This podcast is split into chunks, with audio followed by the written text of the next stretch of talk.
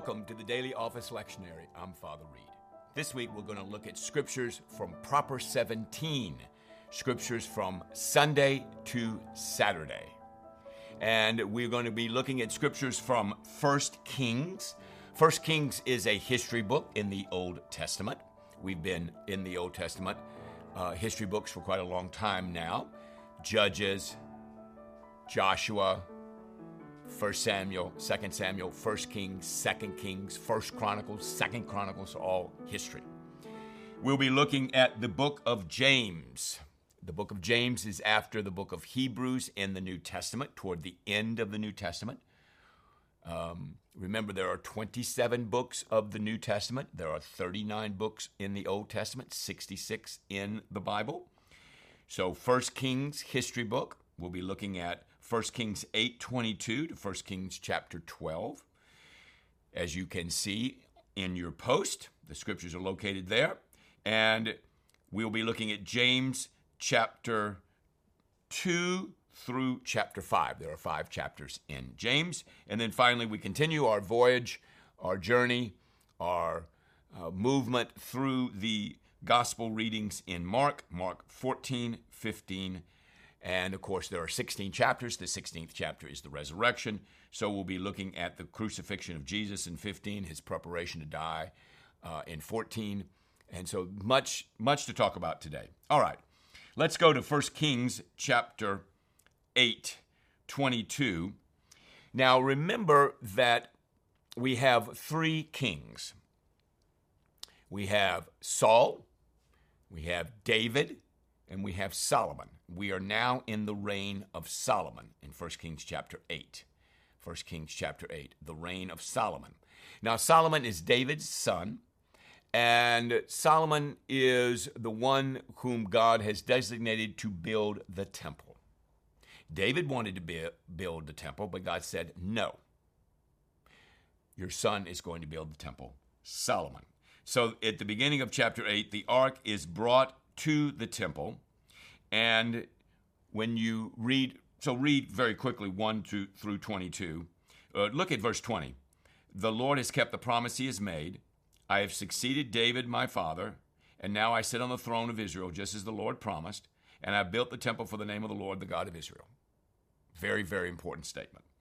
I have provided a place for the ark in which the covenant of the Lord that he made with our fathers when he brought them out of Egypt. The ark has been traveling around, has had no no final resting place, if I can use that term.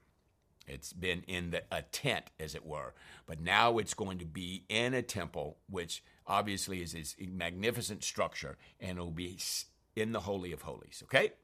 All right. Now we have in verse 22, he's praising the Lord. He stands before the altar. Verse 22, in front of the whole assembly of Israel, he spreads out his hands towards heaven and he says, O Lord God of Israel, there is no God like you in heaven above or on earth below. You who keep your covenant of love with your servants who continually continue wholeheartedly in your way. You have kept your promise to your servant David, my father, with your mouth you have promised, and with your hand you have fulfilled it as is today. So God speaks, then he acts. The action is dependent on his speaking, meaning that when he says something, he does it, and you can look at what he does and look at what he says, and they are congruous. Okay? They are equal. God never says something that he doesn't do, and he never says a lie, and he never leads people astray. His word is absolute. So, what Solomon is going to do is thank the Lord for his goodness and who he is and what he's done and what he has said. And that um, those scriptures through verse 40. Now you can see there's a parenthesis there from 31 to 40. That just means that you can continue to read those, and I encourage you to read them. It's all good. Uh, verse 27 But will God really dwell on earth? The heavens, even the highest heavens, cannot contain you. How much less this temple that I built? We can't put God in a temple and say that's where he is and that's only where he is. God it fills the universe. He's greater than the universe, even. But this is a place that he is going to be. Hear from heaven your dwelling place when you hear, forgive. That's an interesting statement at the end of verse 30. Now, let's move on uh, in this lesson to verse 65. Now, you might, it's not listed in your, uh, in your in the daily lectionary readings, but that whole chapter there, chapter 8 of First Kings, is very, very, very, very good. Very good. So even though it's not in your post, you might want to uh, you might want to look at that. 865. So Solomon observed the festival at that time, and all Israel with him, verse 65. A vast assembly, people from Lebo Hamath to the Wadi of Egypt. They celebrated it before the Lord our God for seven days and seven days more and seven nights. Seven days and seven days. I'm not used to saying it that way. I was thinking seven days and seven nights, but seven days and seven days more, 14 days in all. On the following day, he sent the people away. The Lord, they blessed the king. They went home, joyful and glad in heart, for the good that the Lord had done for his servant David and his people Israel. Okay, they're praising the Lord. They're thanking the Lord. They're celebrating together in Mass. They are thanking God in this 14 day period for all that He's done. That's an important thing to do to stop what you're doing, think about the Lord, think about what He's done for you, thank Him, praise Him, lift Him up, recognize who He is, and uh, celebrate uh, with Him. Verse 4 of chapter 9 As for you, if you walk before me in integrity of heart and uprightness as your David, your father, did, and do all that I command and observe your, uh, my decrees and laws, I will establish your royal throne. This is God speaking to um, Solomon. I will establish your royal throne over Israel forever, as I promised David your father when I said, You shall never fail to have a man on the throne of Israel. But, verse 6, if you or your sons turn away from me and do not observe the commands and decrees that I'm giving you, and you go off and serve other gods and worship them, then I will cut off Israel from the land that I've given them and will reject this temple I have consecrated for my name. Israel then will be a byword and an object of ridicule, ridicule among all peoples. All right. This goes all the way back to Deuteronomy. All right, I now set before you life and death. Do the word of God, do the will of God, hear what God says, and be blessed, and things will go well with you. Don't do what God says. Go your own way. Don't listen to the commands. Don't observe uh, my decrees and laws, and things will not go well with you. I, in fact, will turn away from you, God is saying. Okay. So, this is a very important reading. Uh, the Lord is appearing to Solomon in that first section from 1 to 9 that you have listed on your post, and it's a very powerful section. And if you go and look at it, you'll find out that, unfortunately, as we go to chapter 11, Solomon becomes very famous in chapter 10. The Queen of Sheba comes and sees him, but he has problems. Look at chapter 11. King Solomon loved many foreign women besides Pharaoh's daughter Moabites, Ammonites, Ammonites, uh, Edomites, Sidonians, Hittites. And as Solomon grew old, his wives turned his heart after other gods, verse 4, made his heart and his heart was not fully devoted to the Lord his God as the heart of David his father had been. So he is turning away from the Lord. He is following false gods in verse 5. He is not doing what God says. Here's what God does in verse 9. The Lord becomes angry with Solomon because his heart had turned away from the Lord, the God of Israel, who had appeared to him twice. God appeared to the man twice, and he began to move away from the Lord, turn away from the Lord, and turn to false gods. Although he had forbidden Solomon to follow other gods, Solomon did not keep the Lord's command. So the Lord said to Solomon, Since this is your attitude, this is chapter 11, verse 11. It says, This is your attitude, and you have not kept my covenant and my decrees, which I commanded you. I will certainly tear the kingdom from you and give it to one of your subordinates. Yet, verse 13, I will not tear the whole kingdom from him, but will give him one tribe for the sake of David, my servant, and for the sake of Jerusalem, which I have chosen. So, what happens is we're going to have a tearing of the kingdom. We're going to have 10 nations for the northern kingdom, which we're going to call Israel, and the southern kingdom, which we're going to call Judah. And we'll have two we'll have two tribes to the south and 10 to the north. That's the way it worked out. 1 Kings 11, 26 to 43. Jeroboam rebels against Solomon. Jeroboam was going out to Jerusalem. Ahijah, the prophet of Shiloh, verse 29, met him on the way, wore a cloak. He took the cloak he was wearing, he tore it into 12 pieces. He says to Jeroboam, Take 10 pieces for yourself, for what this is what the Lord, the God of Israel, says See, I'm going to tear the kingdom out of Solomon's hand and give you 10 tribes. I just said that. But for the sake of my servant David in the city of Jerusalem, which I have chosen out of all the tribes of Israel, he will have one tribe. Okay, so 10 and 2. And unfortunately, they did not obey the Lord. Look at verse 38. If you do whatever I command you, if you do whatever I command you, and walk in my ways, and do what is right in my eyes, keeping my statutes and commands, as David my servant did, I will be with you. I will build you into a dynasty. Solomon tried to kill Jeroboam, verse 40. Jeroboam fled to Egypt to Shishak the king and stayed there until Solomon's death, and then Solomon dies at the end of chapter 11. Then Israel rebels against Rehoboam, who was Solomon's son.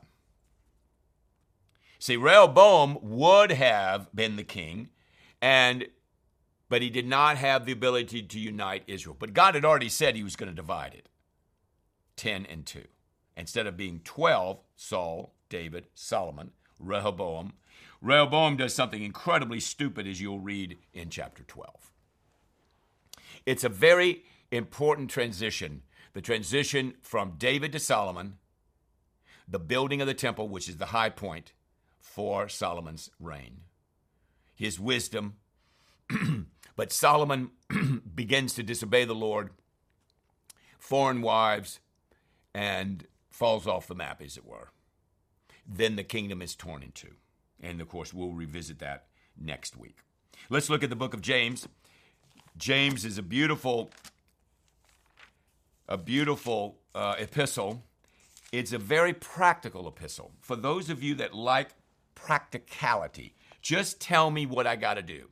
I don't want any highfalutin theology in Roman uh, in Romans or some highfalutin theology in Ephesians, or even Colossians. Just tell me day to day, pragmatically, what am I supposed to do? I'm all in for that. Okay. You're going to get a lot of information in the next couple of minutes. So enjoy reading. My brothers, as believers in our Lord Jesus Christ, don't show favoritism. That's chapter 2, verse 1. That right there, we could talk about for a very long time. So then he gives a story about somebody coming into a meeting with a, in a gold ring and a fine clothes, and then a poor man with shabby clothes comes in. Who are you going to show attention to? Okay? All right. If you really, verse 8, kept the royal law found in Scripture, love your neighbor as yourself, you are doing right. But if you show favoritism, you sin and are convicted by the law as lawbreakers. Verse 10 for whoever keeps the whole law and yet stumbles at one point is guilty of breaking it all. This is a very famous scripture I like to quote. If I say, well, I've kept these laws, but I haven't kept these, if you break one, you've broken them all. You break them all. So all of us have broken the law. All of us are sinners. There's no one except Jesus that's perfectly guiltless. He's the only person that has not broken God's law. So we're all guilty before God, and we need a Savior. All right, 214 to 26. Uh, again, if I can use the term famous, this is the famous uh, faith and deeds. Faith and deeds. Show me your faith. I'll show you deeds. Show me deeds. I'll show you my faith. Show me your faith without deeds. I'll show you by faith what I do. You believe there's one God, verse 18 and 19. Good. Even the demons, I believe, sh- shudder. You foolish man, do you want evidence that faith without deeds is useless? Verse 24. You see that a person is justified by what he does and not by faith alone. You've got to watch what people do. What people do is crucial because it says what their faith is about. Faith without works is dead, the famous line. Verse 26, there's where it is. As the body without the spirit is dead, no doubt about it, faith without deeds, faith without works is dead. You show me your faith. I want to see faith that is justified, that is that is shown, that is verified by your actions. Okay? So our faith works with our actions. Remember how I was talking about earlier? God says something, his actions comply with what he says. He does what he says. What you believe, what I believe, put that into action. May your faith be strong and may your actions uh, toward God be strong. Chapter 3, another famous chapter about the tongue. We know the dangers of the tongue. We know all the problems we can get into by what we say. Look at what he says in verse 6 The tongue is a fire, a world of evil among the parts of the body. It corrupts the whole person. That little uh, gives me the ability to talk to you, sets the whole course of life on fire, and is itself set on fire by hell. That's pretty strong. So he says in verse 9 With the tongue we praise our Lord and Father, and with it we curse men who've been made in God's likeness. Doesn't make any sense, James is saying. I'm praising God, I'm cursing this person. And that person's made in the image of God. So, in effect, I'm cursing God who made this person. So, when I put somebody down and I hate, it, it always goes back to God. Okay? So, the tongue is a very powerful thing. If you read Proverbs, you're going to see in Proverbs that silence, listening, covering your covering your mouth sometimes, watching what you say, very important. I know all of us can work with that on that. I know I need to work on that. Who is wise and understanding among you? Verse 13. Let him show it by his good life. Boy, that's a great scripture. By his good life, by deeds done in the humility that comes from wisdom. Boy, it's a great scripture. James 3:13. Who is wise and understanding? Let him show it by his good life. Back to the idea of faith without works is dead in deeds done in the humility that comes from wisdom. But if you harbor bitter envy and selfish ambition in your hearts, do not boast about it. Do not boast about it or deny the truth. Okay? Such wisdom does not come from heaven, but is earthly, unspiritual, of the devil, verse 15. Okay? So the wisdom from God is pure and peace loving and considerate and submissive, etc. 317. Okay? So as we move into 14, 4, uh, the fourth chapter, submit yourself to God. Verse 7, say, Father Reed, give me something very simple. Submit yourself to God. Submit to God. Resist the devil and he will flee from you. Come near to God, he will come near to you. Move toward the Lord. Move toward God. Don't move away from God. Don't tell God what to do. Submit to God. Come humbly before God. Humble yourselves, verse 10. There it is. Humble yourselves before the Lord and he will lift you up. Great advice.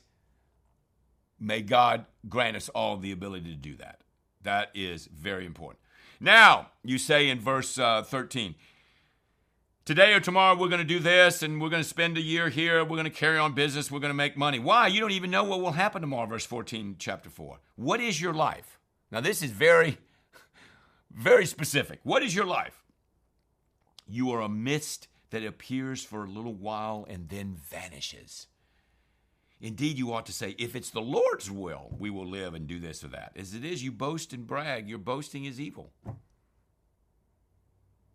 You're amidst, I'm amidst a flower that fades, the Bible says. Anyone who knows the good he ought to do and doesn't do it sins. Great scripture. And then we close with chapter t- 5. Again, read chapter 5. Enjoy these great chapters in James. They are wonderful. They should be meditated on in a lifetime of learning.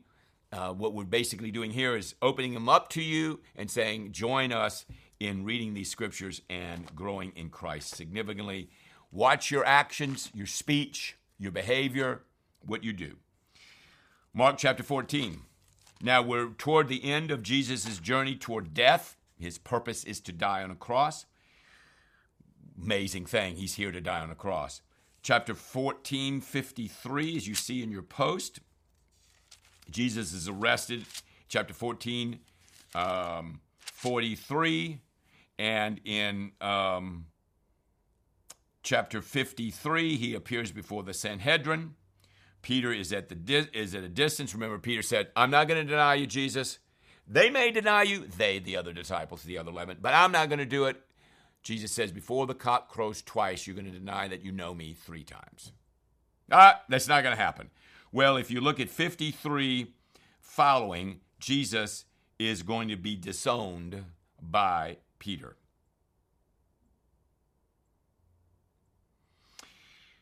When the servant girl saw him in verse 69, she said to him, to those standing there, uh, this fellow was one of them, and he denied it. And a little while later, he's someone standing near Peter. Surely one of them, you're one of them, you're a Galilean. They could tell by the accent.